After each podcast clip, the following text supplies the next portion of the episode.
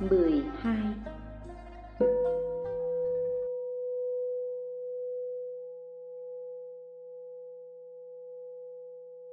21.5 Trung ấm.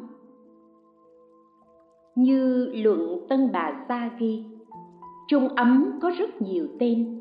Trung hữu, kiền đạt phượng, cầu hữu, ý thành. Hỏi thế nào gọi là trung hữu? Đáp, vì thân này tồn tại trong khoảng thời gian từ một niệm sau khi thân này chết đến một niệm trước khi thụ sinh. Tức tự thể tồn tại trong thời gian giữa tử hữu và sinh hữu. Hỏi, sao trung hữu gọi là kiền đạt phước? Đáp, vì thân trung hữu chỉ ngửi hương để sống. Nên gọi này chỉ gọi thân trung hữu ở cõi dục.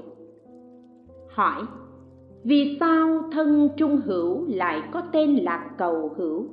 Đáp, vì cầu sinh hữu ở sáu cõi. Hỏi, vì sao thân trung hữu lại gọi là ý thành? Đáp, vì từ ý sinh nghĩa là các hữu tình từ ý sinh, hoặc từ nghiệp sinh, hoặc từ quả báo dị thục sinh, hoặc từ dâm dục sinh. Từ ý sinh là loài người ở kiếp sơ, thân trung hữu ở cõi sắc, vô sắc và thân biến hóa. Từ nghiệp sinh là chúng sinh trong các địa ngục, như khế kinh ghi. Loài hữu tình ở trong địa ngục do nghiệp lực trói buộc không thể thoát ly. Đó là sinh từ nghiệp lực không phải từ ý. Từ quả dị thục sinh là các loài chim và quỷ thần. Do năng lực quả báo dị thục của các loài ấy nhẹ, nên có khả năng bay trên hư không không bị ngăn ngại. Từ dâm dục sinh là sáu tầng trời ở cõi dục và loài người các thân trung hữu tự ý sinh, nên mọi hoạt động cũng đều theo ý, đó gọi là ý thành. Lại nữa, luận bà sa ghi hỏi, thân trung hữu đầy đủ các căn không? Đáp, tất cả thân trung hữu đều đầy đủ các căn. Khi vừa mới thụ quả báo dị thục thì đã hoàn hảo nhưng cũng có thuyết cho rằng không toàn vẹn các căn. Như cái ấn đóng vào vật thì hình tượng hiện ra, từ thân trung hữu đến bản hữu cũng như thế. Khi ở giai đoạn bản hữu thì các căn không đầy đủ. Trong hai thuyết này, thuyết thứ nhất là đúng, nghĩa là thân trung hữu cầu thụ sinh ở sáu cõi thì các căn đầy đủ ở đây nói các căn như mắt, vân vân, chứ chẳng phải nam nữ căn. Thân trung hữu ở cõi sắc thì không có các căn, còn thân trung hữu ở cõi dục thì có. Nhưng các căn ấy không nhất định. Thân trung hữu của hai hình thái, thai sinh và noạn sinh đều có nam căn và nữ căn. Đến khi vào thai thì trở thành thiếu khuyết nếu không như vậy, thì không có nghĩa thai sinh và noãn sinh. Hỏi, hình tướng của thân trung hữu trong các đường như thế nào? Đáp, thân trung hữu trong địa ngục thì đầu hướng xuống chân hướng lên, cho nên kệ ghi rơi vào trong địa ngục, chân lên đầu quay xuống, do hủy bám chư tiên, khổ hạnh nơi vắng lặng thân trung hữu của các cõi trời, chân hướng xuống, đầu hướng lên. Như người bắn mũi tên tên lên bầu trời. Tư thế của thân trung hữu này hướng thẳng đến cõi trời. Còn các thân trung hữu của các loài khác đều hướng đi ngang, như chim bay ngang trong bầu trời hướng về tổ của nó. Lại như các vị tiên bay được, vẽ trên bức tường toàn thân bay ngang tìm đến những nơi sẽ sinh về. Hỏi, tướng di chuyển của thân trung hữu đều như thế hết sao? Đáp, không hẳn như thế. Hơn nữa, căn cứ vào khi chết của loài người mà nói, nếu chúng sinh ở địa ngục chết sinh trở lại địa ngục, thì không hẳn chuyển theo tư thế đầu hướng xuống, chân hướng lên nếu loài trời chết, xin lại cõi trời thì không hẳn với tư thế chân hướng xuống, đầu hướng lên. Nếu chúng sinh ở địa ngục chết, mà sinh vào cõi người thì chuyển theo tư thế đầu hướng lên. Nếu loài trời chết, mà sinh về cõi người thì đầu quay xuống dưới. Nên biết, tướng di chuyển của thân trung hữu, loài quỷ và bàn sinh như thế nào thì tùy theo nơi sinh đến của chúng. Hỏi, khi thân trung hữu sinh có mặc áo không? Đáp, trung hữu ở cõi sắc hầu hết đều có áo. Vì chúng sinh ở cõi sắc rất hổ thẹn. Hổ thẹn chính là y phục của pháp thân.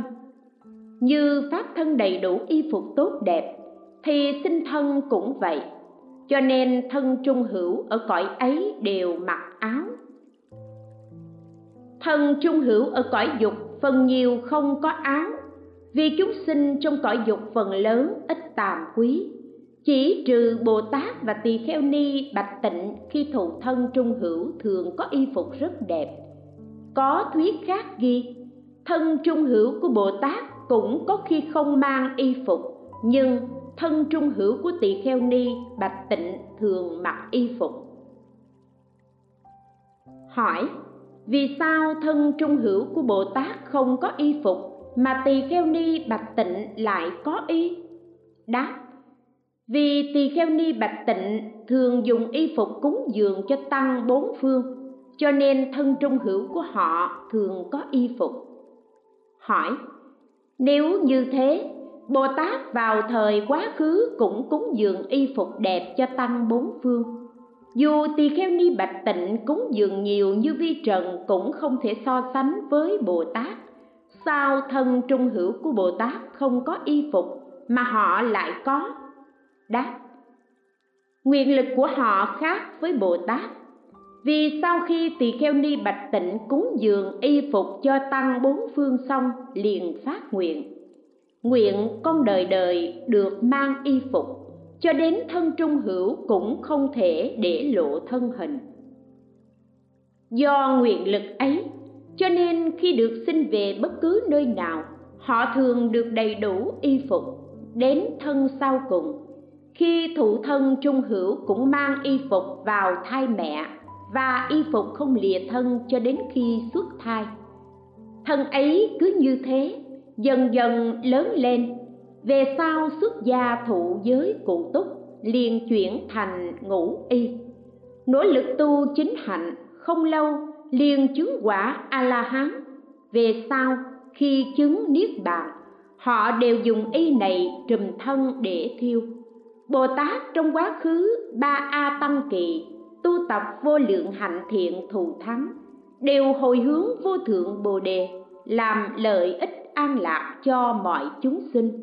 Do hạnh nguyện này nên tuy được tướng hảo, nhưng không có y phục. Đó là nguyện lực thù thắng của bồ tát chứ không phải nạn. Hỏi, có phải thức ăn của thân trung hữu là đoàn thực không? Đáp, trung hữu của chúng sinh ở cõi sắc không dùng đoàn thực. Thân trung hữu của chúng sinh ở cõi dục thì dùng đoàn thực.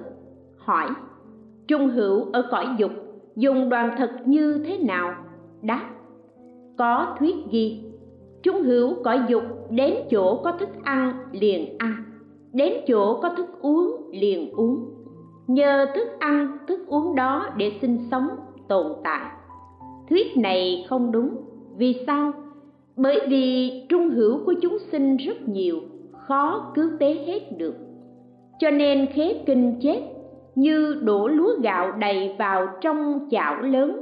Chúng sinh trong năm đường thủ thân trung hữu khắp nơi. Số lượng gấp bội với số lúa gạo kia, gồm hết tất cả thức ăn, thức uống ở thế gian. Cũng chỉ đủ cung cấp cho trung hữu loài chó mà thôi. Trung hữu của một loại xuất sinh còn không thể cung cấp đủ. Huống chi có thể cung cấp đủ cho tất cả trung hữu của các loài chúng sinh khác ư? Lại trung hữu rất nhẹ và nhỏ nhiệm nếu thụ thức ăn thô nặng, thân sẽ bị tan hoại. Nói đúng hơn, trung hữu chỉ hưởng mùi hương, chứ không thể ăn sắc, chất, thô. Cho nên nếu không có tội lỗi trong quá khứ thì gọi đó là chúng sinh có phúc hưởng thụ các thứ hoa quả thanh tịnh. Mùi hương nhẹ nhàng để sinh tồn. Nếu chúng sinh không có phúc, thì hưởng các thứ không sạch, có mùi hôi thối để sinh tồn. Lại nữa, các trung hữu ấy hưởng rất ít mùi hương, cho nên trung hữu dù nhiều vẫn cung cấp đủ. Lại nữa, luận đại tỳ bà sa trích dẫn lời dạy của đức thế tôn ba việc hòa hợp sẽ vào thai mẹ. Một, cha mẹ đều có nhiễm tâm hòa hợp. Hai, thân thể người mẹ an vui không bị bệnh đúng thời. Ba kiền đạt phạ đang ở ngay đó. Bấy giờ kiền đạt phạ này lần lượt khởi hai tâm mà nhập thai mẹ.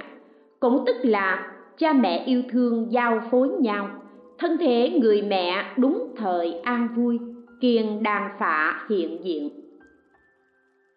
Cha mẹ đều có nhiễm tâm hòa hợp, nghĩa là cha mẹ đều khởi tâm tham dâm, rồi cùng nhau giao hợp. Thân thể người mẹ đúng thời an vui, nghĩa là người mẹ khởi tham dâm, thân tâm đều vui thích. Người trì luật cho là do người mẹ khởi tâm tham dâm, thân tâm vẫn đục như nước mùa xuân mùa hạ chảy ra không thể tự kiềm chế. Đó gọi là thân vẫn đục.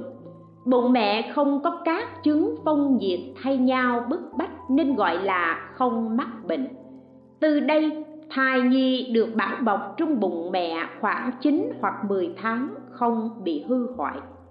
Nói đúng thời, là thân người mẹ có các chất dơ xấu, hàng tháng thường có khí huyết chảy ra nếu khí huyết chảy nhiều, thì do quá ẩm ướt nên thai không thành.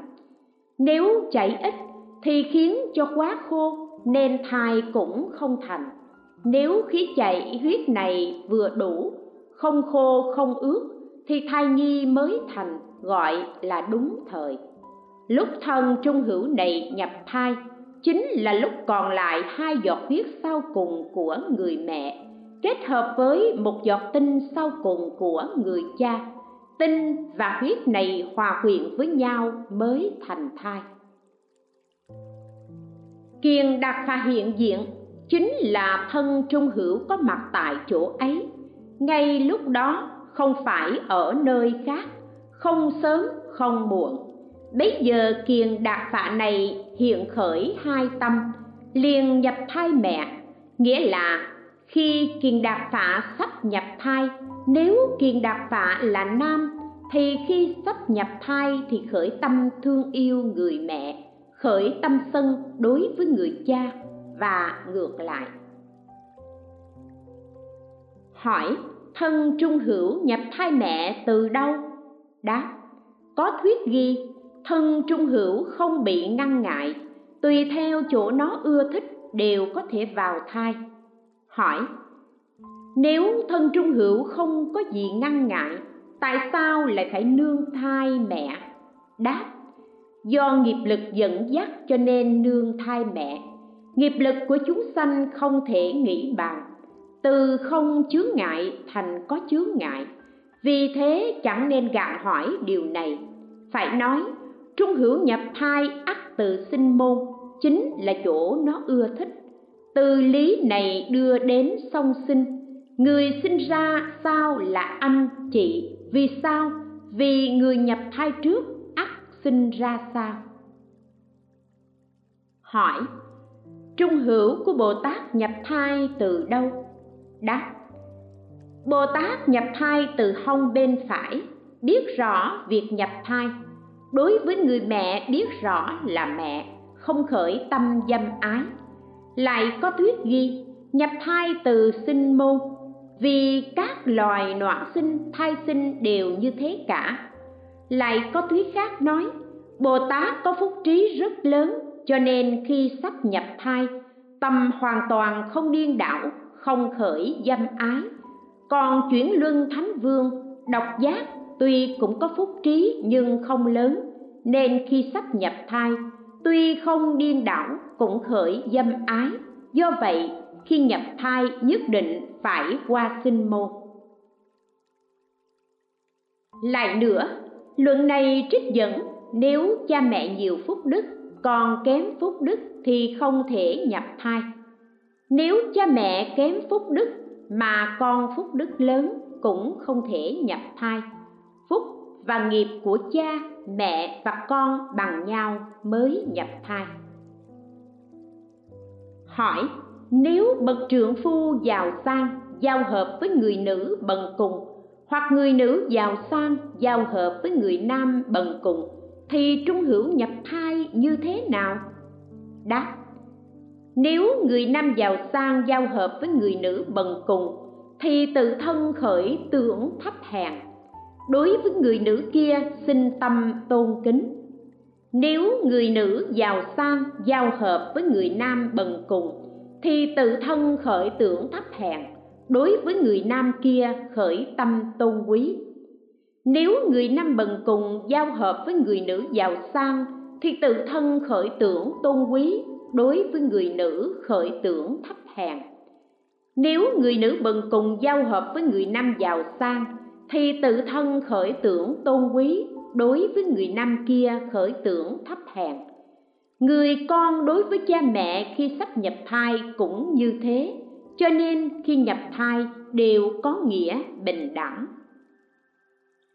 Luận hỏi, thân trung hữu nhỏ nhiệm, tất cả tường vách, núi đồi, cây cỏ đều không thể ngăn ngại còn trung hữu này với trung hữu kia có bị ngăn ngại với nhau không? Đáp. Có thuyết ghi, thân trung hữu này với thân trung hữu kia cũng không ngăn ngại nhau. Vì nó rất nhỏ nhiệm, nên khi thân tiếp xúc với nhau, không hay biết lại có thuyết chết thân trung hữu này với thân trung hữu kia cũng có ngăn ngại. Vì khi tiếp xúc hai bên có lời lẽ qua lại nhau. Hỏi, nếu như thế thì đâu thể cho rằng thân trung hữu không ngăn ngại? Đáp, không ngăn ngại đối với các vật, chứ không nói với thân trung hữu khác. Hỏi, tất cả thân trung hữu đều ngăn ngại nhau sao? Đáp, cùng loại thì ngăn ngại nhau, khác loại không ngăn ngại. Nghĩa là thân trung hữu ở địa ngục, ngăn ngại thân trung hữu ở địa ngục. Cho đến thân trung hữu ở cõi trời, luôn ngăn ngại thân trung hữu cõi trời. Có thuyết ghi, thân trung hữu thấp kém, ngăn ngại thân trung hữu thù thắng. Do thô nặng, thân thù thắng không ngăn ngại thân thấp kém, do thân nhẹ thân trung hữu của chúng sinh ở địa ngục ngăn ngại thân trung hữu của năm đường thân trung hữu bàn sinh ngăn ngại thân trung hữu bốn đường thân trung hữu ngạ quỷ ngăn ngại thân trung hữu trong ba đường thân trung hữu loài người ngăn ngại thân trung hữu của hai đường thân trung hữu ở cõi trời chỉ ngăn ngại thân trung hữu loài trời lại nữa, kinh chính pháp niệm ghi, có 17 loại trung ấm hữu. Ông nên buộc niệm thực hành đạo tịch diệt. Nếu trời hoặc người nhớ nghĩ đạo này, trọn không sợ sứ giả diêm la làm hại 17 thân trung ấm hữu là gì? một, Chúng sinh ở cõi người, sau khi chết, nếu sinh về cõi trời thì thấy tướng vui bấy giờ, trung ấm giống như tấm lụa trắng tinh, mềm mại, rơi xuống. Lại thấy vườn rừng ao hoa, nghe các tiếng ca múa đùa cười. Ngửi các mùi thơm, các thứ đáng ưa thích như thế nhiều vô lượng. Trung ấm lần lượt an vui tiếp xúc, liền xin về cõi trời. Nhờ nghiệp thiện nên nay được thú vui ở cõi trời. Tâm vui vẻ miệng mỉm cười, thân thể thanh tịnh. Dù thân quyến thương xót khóc than, nhưng nhờ tướng thiện nên không nghe, không thấy, tâm cũng không nhớ nghĩ. Sau khi chết, liền xin về chỗ vui. Thần giống chư thiên, như in, như ấn. Thấy cõi trời thù thắng, nên sinh tâm ưa thích cảnh trời, liền thụ thân trời. Hai nếu thân trung ấm của người ở cõi diêm phù đề sau khi chết, xin về cõi úc đan việt, thì thấy tấm lụa màu đỏ mềm mại đáng ưa. Liền xin tâm đắm trước và đưa tay nắm bắt như nắm bắt hư không. Quyến thuộc cho rằng hai tay quờ quạng vào hư không, lại có gió thổi đến. Nếu người bệnh gặp lúc mùa đông lạnh, thì có gió ấm thổi đến đẩy lùi nỗi khổ bị lạnh. Nếu gặp lúc nóng bức, thì gió mát thổi đến xoa tan không khí nóng, khiến tâm vui vẻ.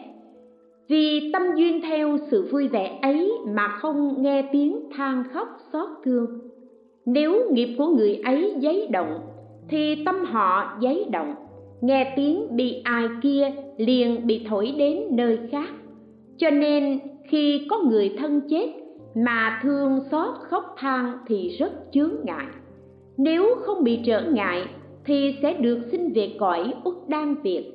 Trong thời gian đó, lần được có tướng thiện xuất hiện, thấy ao sen xanh, trong ao có nhiều ngỗng, vịt tiên ương.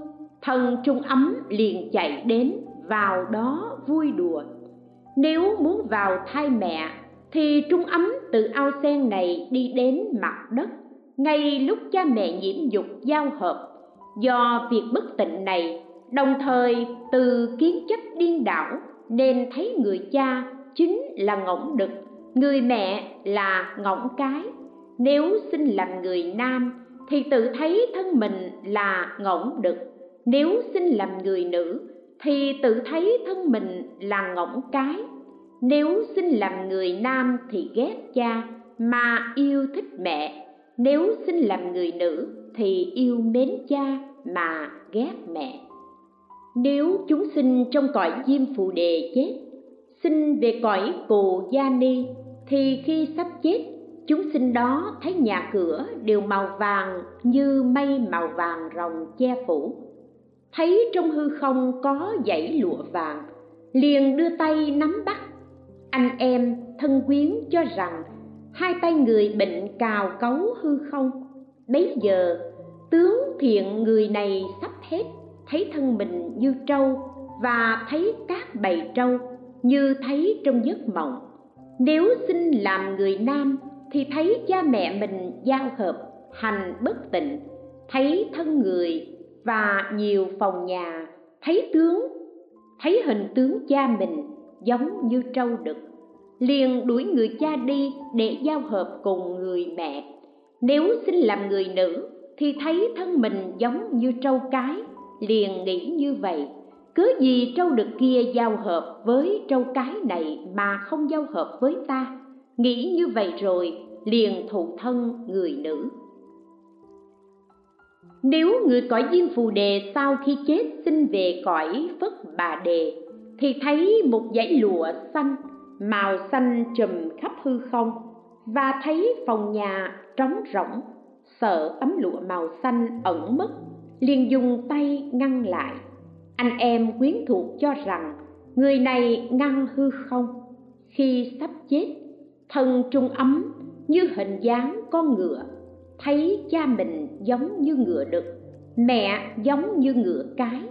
Khi cha mẹ ân ái giao hợp, nếu sinh làm người nam thì nghĩ ta đang cùng với con ngựa cái này giao hợp. Nếu xin làm người nữ, thì tự thấy thân mình như hình ngựa cái và nghĩ, người đực như thế, tại sao ta không giao hợp? Nghĩ như vậy rồi, liền thụ thân người nữ. Năm, nếu người ở cõi út đang việc thuộc nghiệp bậc hạ khi sắp chết trung ấm có tướng di chuyển lên phương trên. Nếu tâm nghiệp lớn, tự tại sinh về cõi trời, thì đưa tay nắm bắt hư không, như những gì đã thấy trong mộng. Ngửi mùi hương vi diệu của hoa, nắm trong tay hoa đẹp, có màu sắc và hương thơm bậc nhất. Thấy hoa sinh tâm tham đắm, liền suy nghĩ, ta nên leo lên cây đẹp này nghĩ như vậy rồi liền leo lên cây. Chính là leo lên núi tu di. Thấy hoa quả ở cõi trời vô cùng xinh đẹp, nghĩ rằng ta đang dạo chơi. 6. Người ở cõi Úc đang việc do nghiệp thuộc bậc trung. Khi sắp chết sinh về cõi trời, thì thấy ao sen nở rất đẹp. Có nhiều đàn ông cũng xinh đẹp các nơi đều tỏa hương thơm người đó bước lên hoa sen này, rồi trong khoảng sát na bay lên hư không giống như trong giấc mộng được sinh về cõi trời liền nghĩ như vậy, nay ta sẽ đến ao sen tuyệt đẹp này 7. Người ở cõi Úc đang việc do nghiệp thù thắng xin về thiện pháp đường của cõi trời 33. Khi sắp chết, người này thấy pháp đường xinh đẹp trang nghiêm bậc nhất. Bấy giờ, người này liền bay lên pháp đường, xin làm thiên tử trong cung điện này. 8. Người ở cõi Úc đang việc xin về cõi trời 33 khi sắp chết, thấy đang vui đùa ở trong vườn rừng, hương thơm dễ chịu nghe càng thích thú không có các khổ não tâm không vẫn đục. Nhờ tâm thanh tịnh nên bay lên cung điện trong hư không. Cũng thấy các vị trời bay trong hư không, giống như trong mộng. Thấy cõi trời 33 thật xinh đẹp, có đầy đủ năm món dục lạc. Thế là người này chết liền sinh về cõi trời uất đan việt. chín. Người ở cõi cù gia ni sau khi chết sinh về cõi trời có hai loại nghiệp là dương nghiệp và sinh nghiệp. Khi sinh về cõi trời, nhờ nghiệp thiện, cho nên khi sắp bỏ thân mạng, hơi thở không uất nghẹn, mạch không đoạn dứt, các căn thanh tịnh, người này thấy một ao lớn, nước trong ao mát mẻ, dễ chịu, rong rã tuôn ra, chảy đến bờ kia lại thấy các thiên nữ xinh đẹp tuyệt vời, trang điểm đủ loại. Ca múa cười đùa. Thấy các cảnh ấy, người này muốn gần gũi đến ôm người nữ. Lập tức được xin về cõi trời hưởng thụ khoái lạc như trong giấc mộng. Trung ấm liền diệt. Người ở cõi cù gia ni xin về cõi trời có ba phẩm nghiệp thượng trung và hạ đều có thân trung ấm như nhau ánh sáng như nhau không giống như ba loại người ở cõi út đang viện thụ sinh khác nhau 10. Người ở cõi phất bà đề khi lâm chung thấy tướng chết, thấy nghiệp của chính mình, hoặc nghiệp của người khác, hoặc thấy cung điện đa trang nghiêm thù thắng, tâm sinh hoan hỷ, muốn được sinh về chỗ ấy ở bên ngoài cung điện, thấy có nhiều thể nữ vui chơi, ca hát. Cùng với những người nam, ngay lúc đó, thân trung ấm nghĩ ta muốn cùng vui chơi, liền nhập vào nhóm đó, giống như đi vào giấc ngủ, liền sinh về cõi trời. 11. Các loài ngạ quỷ khi nghiệp ác đã hết, thụ các nghiệp thiện các nghiệp thiện này vốn được tạo ở cõi khác. Giống như cha mẹ sắp sinh về cõi trời thì có các tướng xuất hiện. Chúng sinh ở trong cõi ngạ quỷ chết, sinh về cõi trời. Thì lúc ở trong cõi ngạ quỷ, chúng sinh ấy bị đói khát thiêu đốt, thường ham ăn, thường nhớ thức uống. Nhưng khi sắp chết, lại không khởi niệm này. Tất cả đều diệt ta lìa được tất cả nghiệp ác. Nay tuy thấy ăn uống nhưng chỉ dùng mắt nhìn như người trong mộng thấy việc ăn uống và cõi trời xinh đẹp này chạy đến liền xin về cõi trời. 12. Chúng sinh do ngu si nên thụ thân xuất sinh, chịu trăm nghìn ức thân sinh tử, đọa vào địa ngục, ngạ quỷ, xuất sinh, trôi lăn trong thế gian không thể cùng tận. Do còn nghiệp thiện nên sau khi bỏ thân xuất sinh, liền được sinh về cõi nhị thiền hoặc tầng trời tứ thiên vương. Xuất sinh khi quả báo khổ sắp hết sẽ được thoát khỏi thân xuất sinh khi sắp chết nhờ còn nghiệp thiện nên thấy ánh sáng hiện tâm ngu si mỏng dần hoặc thấy cõi an vui giống như những điều đã thấy trong mộng, liền chạy đến, ngay đó được sinh về cõi trời. 13.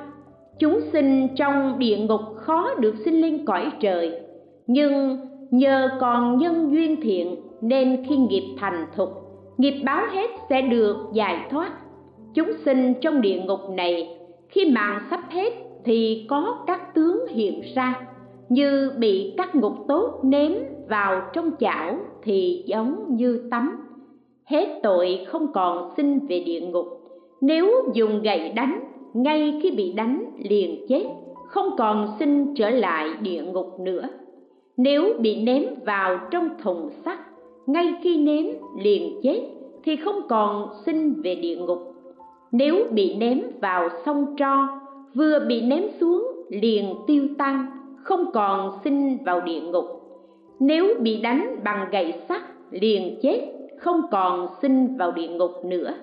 Nếu bị các loài chim sắt, các loài thú dữ ăn thịt, thì không còn sinh vào địa ngục nữa. Chúng sinh trong địa ngục này, nghiệp ác đã hết. Sau khi chết, không còn thấy diêm la ngục tốt, như dầu hết thì đèn tắt. Thân trung ấm trong địa ngục không xuất hiện bỗng nhiên nghe giữa hư không có tiếng ca múa, cười đùa, gió thơm thổi vào thân chúng sinh này cảm thụ sự vui sướng tột bậc, liền được sinh về cõi trời ba mươi ba, hoặc sinh về tầng trời tứ thiên vương 14. Nếu chúng sinh trong cõi người chết sinh lại cõi người, thì lúc đó họ thấy bóng núi đá lớn đang ở trên đầu. Bây giờ người này nghĩ quả núi này sẽ đè trên đầu ta, cho nên đưa tay muốn ngăn quả núi lại. Thân quyến thấy vậy, cho là người này nắm bắt hư không. Thấy như vậy rồi, người này lại thấy quả núi giống như dãy lụa trắng liền bay lên dãy lụa ấy rồi thấy dãy lụa đỏ lần lượt thấy như thế cho đến lúc sắp chết thì thấy ánh sáng thấy cha mẹ ân ái, hòa hợp, liền khởi tâm điên đảo. Nếu sinh làm người nam thì thấy thân mình giao hợp với người mẹ. Người này cho người cha là vật ngăn ngại. Nếu sinh làm người nữ thì tự thấy thân mình giao hợp với người cha, cho người mẹ là vật ngăn ngại. Ngay lúc ấy, thân trung ấm đầy hoại thân kế tiếp hình thành như ấn sát ấn xuống buồn ấn sáp thoại thì đường nét thành. 15. Chư thiên ở cõi trời sau khi chết sinh về cõi trời trên thì không có khổ não. Như các vị trời khác sau khi chết, do có nỗi khổ thương yêu chia lìa, nên bị đọa vào địa ngục ngạ quỷ xuất sinh. Các vị trời này không nhất, không mất những vật dụng trang nghiêm thân mình cũng không có vị trời khác ngồi vào chỗ của mình liền xin việc cõi trời tốt đẹp hơn như các vị trời ở tứ thiên vương sau khi chết sinh lên cõi trời 33 có tướng tốt đẹp đáng ưa thích 16. Nếu các vị trời từ cõi trời trên sinh xuống cõi trời dưới thì lúc đó thấy cách các cảnh hoa sen, vườn cây, ao hồ, vân vân đều không giống như nơi mình ở. Khi thấy như vậy rồi, liền đói khát, khổ não, mong muốn được sinh đến cõi ấy. Như vậy tuy cùng sinh về cõi trời nhưng trung ấm có hai loại tướng sinh khác nhau 17. Nếu chúng sinh ở cõi Phất Bà Đề sinh vào cõi Cù Đà Ni có những tướng như thế, còn chúng sinh ở cõi Cù Đà Ni sinh vào cõi Phất Bà Đề thì có những tướng gì? Người trong hai cõi ấy sinh qua lại lẫn nhau đều cùng một tướng.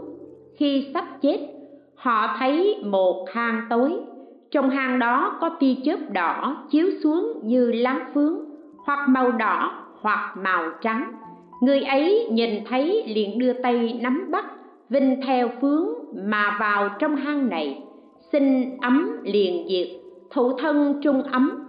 Khi sắp thụ thân, cũng giống như đã trình bày ở trước, hoặc thấy hai con trâu, hoặc hai con ngựa ân ái giao hợp, liền sinh tâm dục. Khi sinh tâm dục, liền thụ sinh ấm.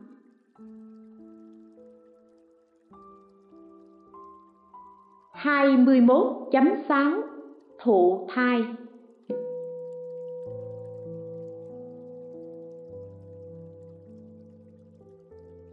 Luật thiện kiến ghi, Người nữ khi sắp mang thai thì nguyệt hoa thủy, Một loại máu chảy ra. Nơi mang thai sinh một cục máu Sau 7 ngày tự vỡ rồi chảy ra. Nếu máu chảy không dứt, thì tinh trùng của người nam không bám vào được mà cùng chảy ra ngoài. Nếu máu hết chảy, thì tinh trùng trở lại vùng ấy, sau đó mới kết thành thai. Lại nữa người nữ có bảy việc đưa đến thụ thai. Một là tiếp xúc nhau. Hai, nhận áo ba, rơi tinh. Bốn, xoa tay. Năm, thấy sắc. Sáu, nghe tiếng. Bảy, ngửi mùi. Hỏi, thế nào là tiếp xúc nhau thụ thai? Đáp, khi người nữ có nguyệt thủy, rất thích người nam. Nếu người nam dùng thân mình tiếp xúc với phần thân của người nữ, liền sinh yêu thích mà mang thai. Hỏi, sao gọi là nhận áo thụ thai? Đáp, như ưu đà di cùng với vợ xuất gia, nhưng dục ái vẫn không dứt nên hai người thăm hỏi nhau. Tâm dâm bộc phát, xuất tinh váy vào áo. Người vợ dùng lưỡi liếm tinh đó và bỏ vào nữ căn do đó mà thụ thai. Hỏi, thế nào là hạ tinh thụ thai? Đáp, như lọc mẫu do dục tâm mà uống tinh của đạo sĩ, liền mang thai sinh ra đạo sĩ lọc tử. Hỏi, sao gọi là thụ thai do dùng tay xoa? Đáp, như cha mẹ của bồ tát thiện tử sắp bị mù. Để thích biết được, bèn xuống gặp và bảo âm dương hòa hợp mới sinh con. Nhưng vợ chồng người ấy đã xuất gia nên thưa với đế thích. Chúng tôi đã xuất gia, theo giới luật thì không được làm như vậy. Đế thích mới bảo, như vậy nên lấy tay xoa rốn. Hai vợ chồng bèn làm theo lời chỉ bảo của đế thích, liền mang thai, sinh ra thiểm tử. Hỏi, sao gọi là thấy sắc thụ thai? Đáp, có một người nữ đến kỳ kinh nguyệt mà không được giao hợp với người nam. Vì tình dục quá mạnh, nên chỉ thấy người nam liền thụ thai như cung nữ. Hỏi, sao gọi là nghe âm thanh thụ thai? Đáp, như lời hạt trắng chỉ có chim mái mà không có chim trống.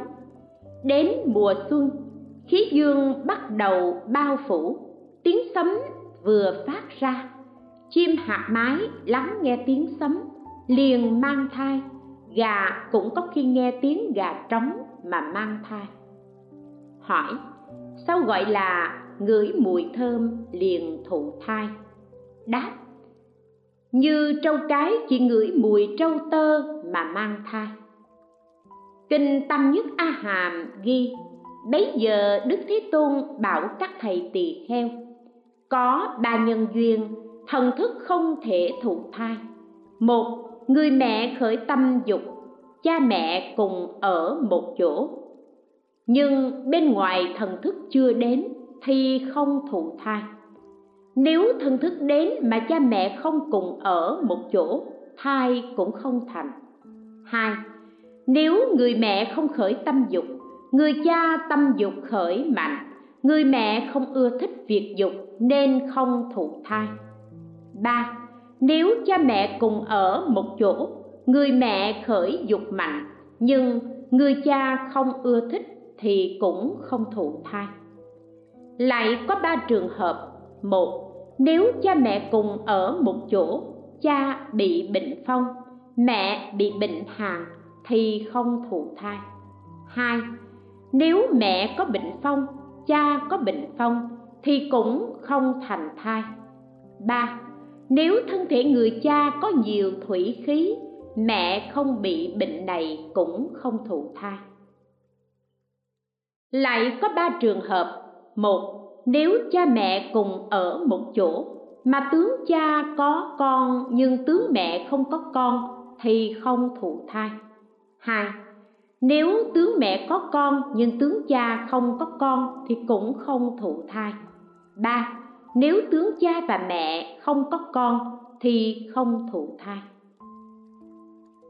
Lại có ba trường hợp. Một, đúng thời, thần thức đến, nhưng cha đi xa thì không thụ thai. Hai, nếu đã đúng thời, cha mẹ lẽ ra cùng ở một chỗ, nhưng mẹ đi xa thì cũng không thụ thai. Ba, cha mẹ cùng ở một chỗ thì thụ thai lại có ba trường hợp. Một, nếu đã đúng thời, cha mẹ cùng ở một chỗ, nhưng thân cha bị bệnh nặng, dù thần thức đến cũng không thụ thai.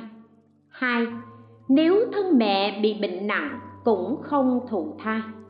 Ba, nếu cha mẹ đều bị bệnh nặng thì không thụ thai. Cha mẹ không bị bệnh, thần thức đến, cha mẹ đều đủ tướng có con thì thụ thai luận du già kia lại nữa thai tạng này có tám vị khác nhau. Yết là làm, ác bộ đàm bế thi kiện nam bát la xoa khư phát mau trả căn hình. Thai vừa kết tụ nhưng vẫn còn lỏng gọi là yết là làm. nếu trong ngoài như sữa đặc mà chưa phát triển thành thịt gọi là ác bộ đàm khi đã phát triển thành thịt, nhưng còn rất mềm thì gọi là bế thi. Khi đã cứng chặt, có khả năng chịu đựng xúc phạm gọi là kiện nam khối thịt này phát triển lớn dần và xuất hiện các tướng chi phần gọi là bát la sa khư. Khi tóc, lông, móng xuất hiện thì gọi là phát mao trảo. Từ đây về sau, các căn như mắt tai, vân vân, phát sinh, gọi là căn. Từ đây về sau, sở y của các căn hiện bày rõ ràng, gọi là hình. Ở trong thai, đứa bé do nghiệp lực trước kia, hoặc do mẹ không tránh được sự bất bình nên buồn, vui, tức giận, tác động đến bào thai, khiến thai này hoặc tóc, hoặc màu sắc, hoặc da cho đến các chi phần đều bị biến đổi. Tóc biến đổi là do nghiệp tạo tác đời trước, có thể chiêu cảm nghiệp ác bất thiện này, và do người mẹ có thói quen dùng các vị mặn, hoặc ăn mặn, hoặc uống mặn, khiến cho tóc của thai nhi thưa thớt.